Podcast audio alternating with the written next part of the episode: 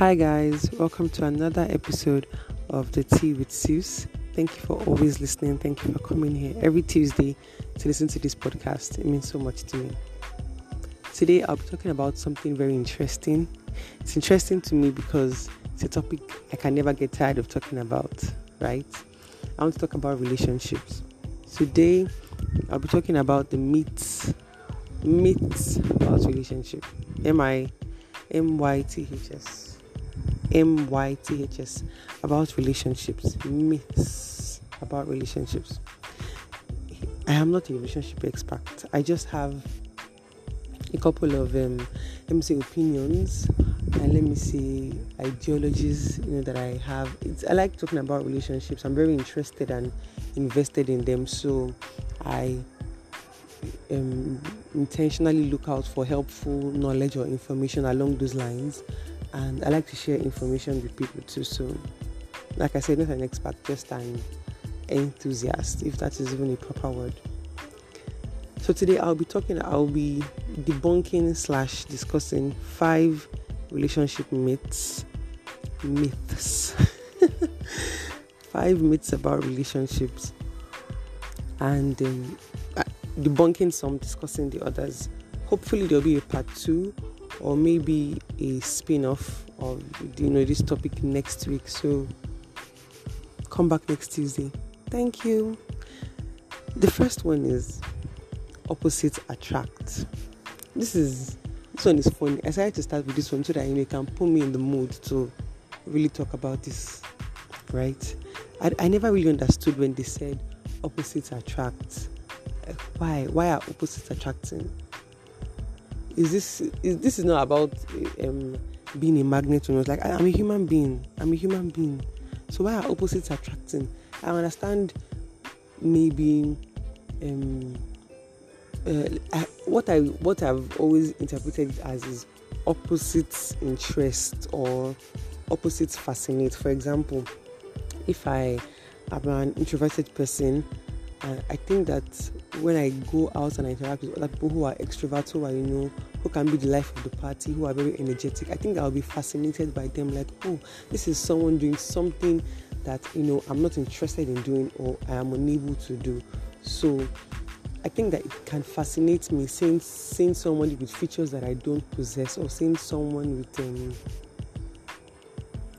yeah, just meeting someone that is not like me, I think it can be fascinating, it can be interesting, it can be intriguing. Like, oh, this is this is out of you know my this is out of the box for me.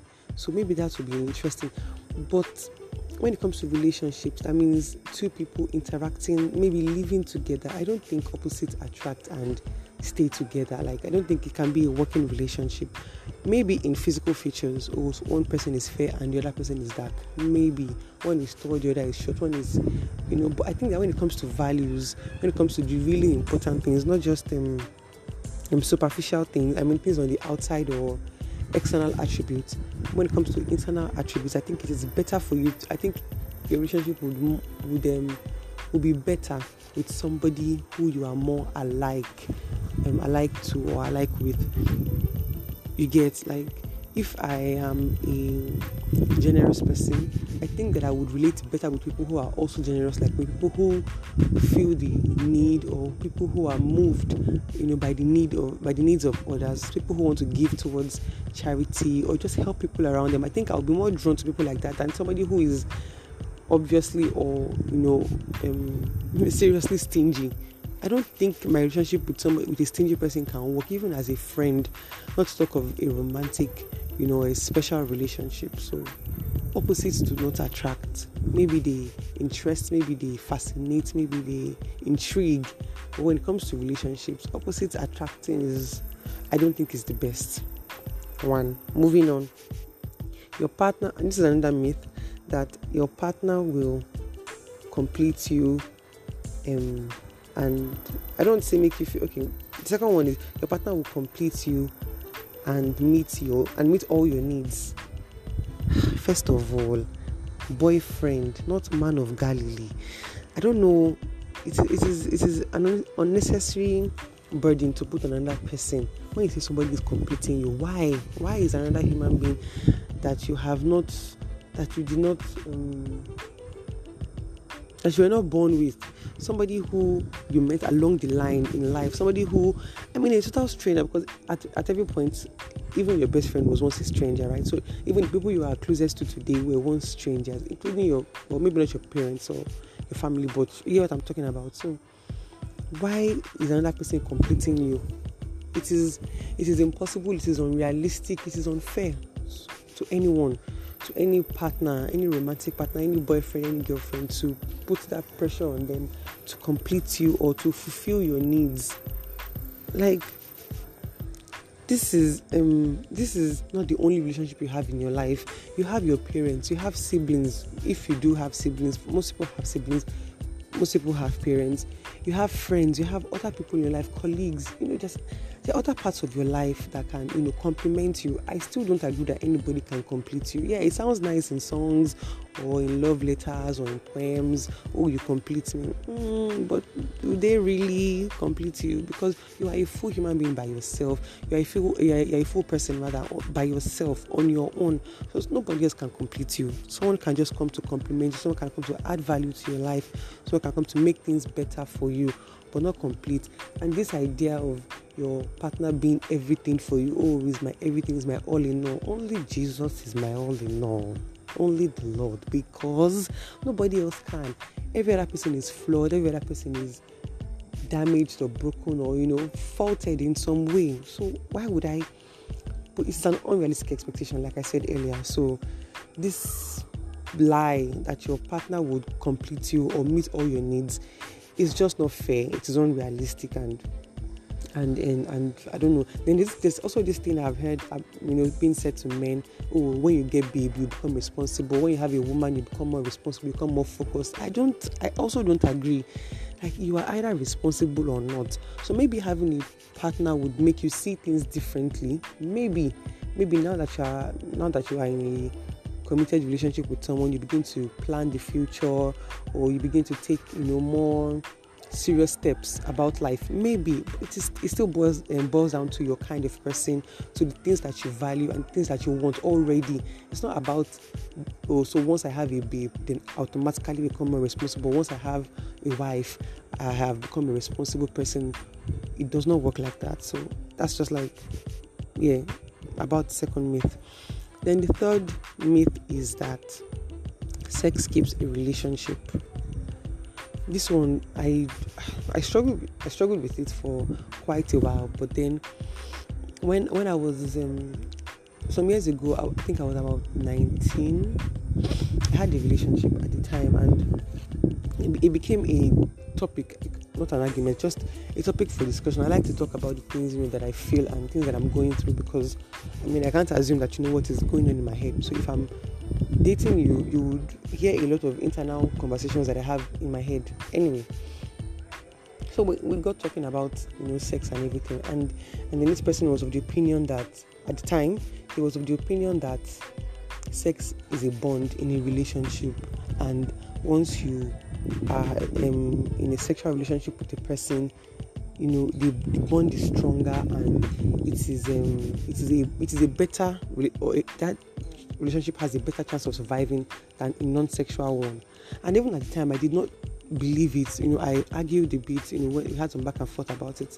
I, I just let it go. And then moving on, if I discovered that you know, it's maybe it works for some people, but I think that for most people it does not. Sex is not a bond. It is a.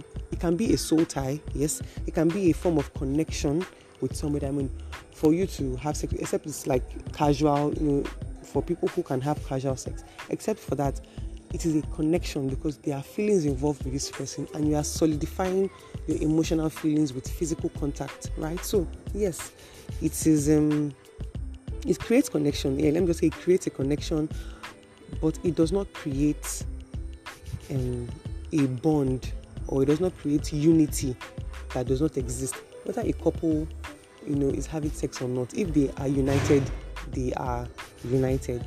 That is just if they have similar views in life, they would have similar views. One person can pretend to like what the other person likes, but eventually, sex will not make me pick up your hobbies, or sex will not make me start liking the things that you like, or you know, there's just not that unity. It's not about the sex. There are relationships where there is no sexual intimacy. They are they have um, decided maybe to abstain intentionally, or they're just not for whatever reason. There are relationships where there is no sexual intimacy and the, the the union is strong. So sex is not a bond. And for those who are even having sex, frequent sex is, is not a guarantee that the relationship would work. You can have sex with a person every day for 10 years and you would still not end up being together. And I mean end up being together in a way in, in maybe in a marriage sense or just for future for for for the for the sense of the future. Not every there are people who have sex in their relationships and still break up, and there are people who don't have sex in their relationships and still break up. It is about your personality or your personalities together for the people that you are, for the person that you are with, right? So I think that, um, um, yeah, I said sex does not create, sex will not create what does not exist, it will not create a unity or a friendship that does not exist. At the end of the day, sex is sex, and for people who can, you know, detach themselves emotionally from it, imagine you imagine looking for a bond from somebody who does not connect emotionally to sex. You are wasting. I don't say you're safe, but your time. So sex is not a bond. That is my opinion on that. The fourth one is that jealousy equals love this one is dangerous. And I used to believe it that you know when you are when you're in love with somebody, you'll be jealous over them. I understand the fact that you you care for someone, right? Or okay, let me give this scenario because I cannot fully capture the whole essence of jealousy in this one podcast. So if I am in a relationship with someone and you know maybe someone else is moving to them, like is paying them some special attention, and I'm thinking, why is this person paying my boyfriend so much attention? I don't like it. It makes me uncomfortable. Maybe that is, you know, some. I think that's some form of jealousy, like, oh, don't come near my boyfriend because you're like marking your territory, saying my person, my girlfriend, my boyfriend. So if somebody tries to cross that you know, imaginary line or that, let me see, emotional line, by coming very close to your your partner, your significant other, it would, you know, it, it may, let me not say oh, because I, I, I, can't speak for everyone, it may upset you, it may throw you off balance a bit like, what's going on here? Don't come near my personal space. That kind of jealousy I agree with, I understand. But the one where you become so possessive that, that so possessive that you want to keep them to yourself, you're jealous over them, so you want to keep them to yourself, you want to just, you know, put a bowl over them so no one else can see them. Or you're just marking everywhere you're going you know your your demeanor your character is showing don't come close don't come close. When maybe, maybe you should calm down. Maybe you should drink water and actually calm down and rest and calm down once again because nobody belongs to you. Even if the person is married to you you it is not like they belong to you. It's like you belong to each other. That is how i think marriage works right? You belong to each other. So both of you are in a working lasting union. So if somebody is let me say encroaching on your territory so to say it is not by it is not by um, um what's this word it's not by something around your partner and just you know trying to be a peacock around them and cover them from people or being defensive or basically jealousy is a form of insecurity right? And you can either fuel it or you kill it. It is normal to feel some type of way if you if you feel someone is trying to you know make a move on your partner. It is normal but that being um, that ideology of being possessive or trying to own them or trying to hide them just trying to control them. You cannot control anybody, you cannot control the situation. You don't even know where these people, for example, if you are in a relationship, your partner goes to work every day, for example, you don't know what is going on at their office. You don't know how many people are making a move on them. If, if you want to focus on how many people are interested in your partner, you will not enjoy life basically because you will be stressed even if your partner is not so attractive, there will always be somebody who finds them attractive. Even if you think, oh, he's not really fine or she's not really fine, somebody will find them super fine and they would make a move on them. So you better just calm down. If you don't trust your partner to um, to stay loyal to you, then maybe you should not be with them. If you don't trust yourself, if, if you feel like you're not enough for somebody and you're always jealous when you see maybe somebody better or a better prospect around them, maybe you should check yourself too. So jealousy does not equal love. And I know people in people who have been in emotionally abusive relationships would definitely agree because jealousy is just not love. If someone can be jealous over you and not love you, it can just be them trying to control you or trying to gain possession over you. Right? So if you are insecure, that is on you. You feel like you're not enough, that is on you, not your partner. So there's no need to make life unbearable for them. And if your partner is, you know, leading other people on, then that is on them, not really on you. Because if somebody wants to be loyal to you, they will be loyal to you. Whether I mean, it doesn't really have anything to do with you. Is that they are, this person is a loyal person. It doesn't have to do with you. So whether you are good or bad, if they want to be loyal to you, they will. So calm down. Jealousy does not equal love. The last thing I want to say about that is jealousy is fueled by fear, and there is no fear in love. That is that. And the last one, this one is also quite interesting it is about soulmates. You know, there are people who believe that there's everyone has a soulmate and there's one person for you. And when, when you meet this person, you know, the world is a better place and everything is all cupcakes and rainbows and you know the birds are whistling in the air. Life is just sweet, you know, every, everybody is just okay. I don't agree. I do not agree that everybody has, or like we all have soulmates. We have one person that is made for us, and when we are with the person, life is perfect. I don't agree. This is what I believe. I think that you can have great relationships with many people. I think that there are many people in life that you would meet that you would have solid, amazing relationships with. And this is based on the things that you value and you want in a partner. I think you get me. So it's not like there's one person for you there are, if for example you value, let me say, kindness, generosity, and um, honesty, for example, in a relationship, there are many people who have those qualities. Now, it is more, you have a higher chance of, of building a solid relationship with somebody who has the same values as you do than you know in, than other people who don't you know believe the same things that you believe or think the same way you think so i i believe that there are many people I don't want to put a number on it because eventually there are many people who would have the characteristics that you want in a partner. So when you meet those people, one of those people, or when you meet those people, you would have, you would enjoy a better relationship with those people. There is no one person for one person because first of all, let's even say, what if the person die?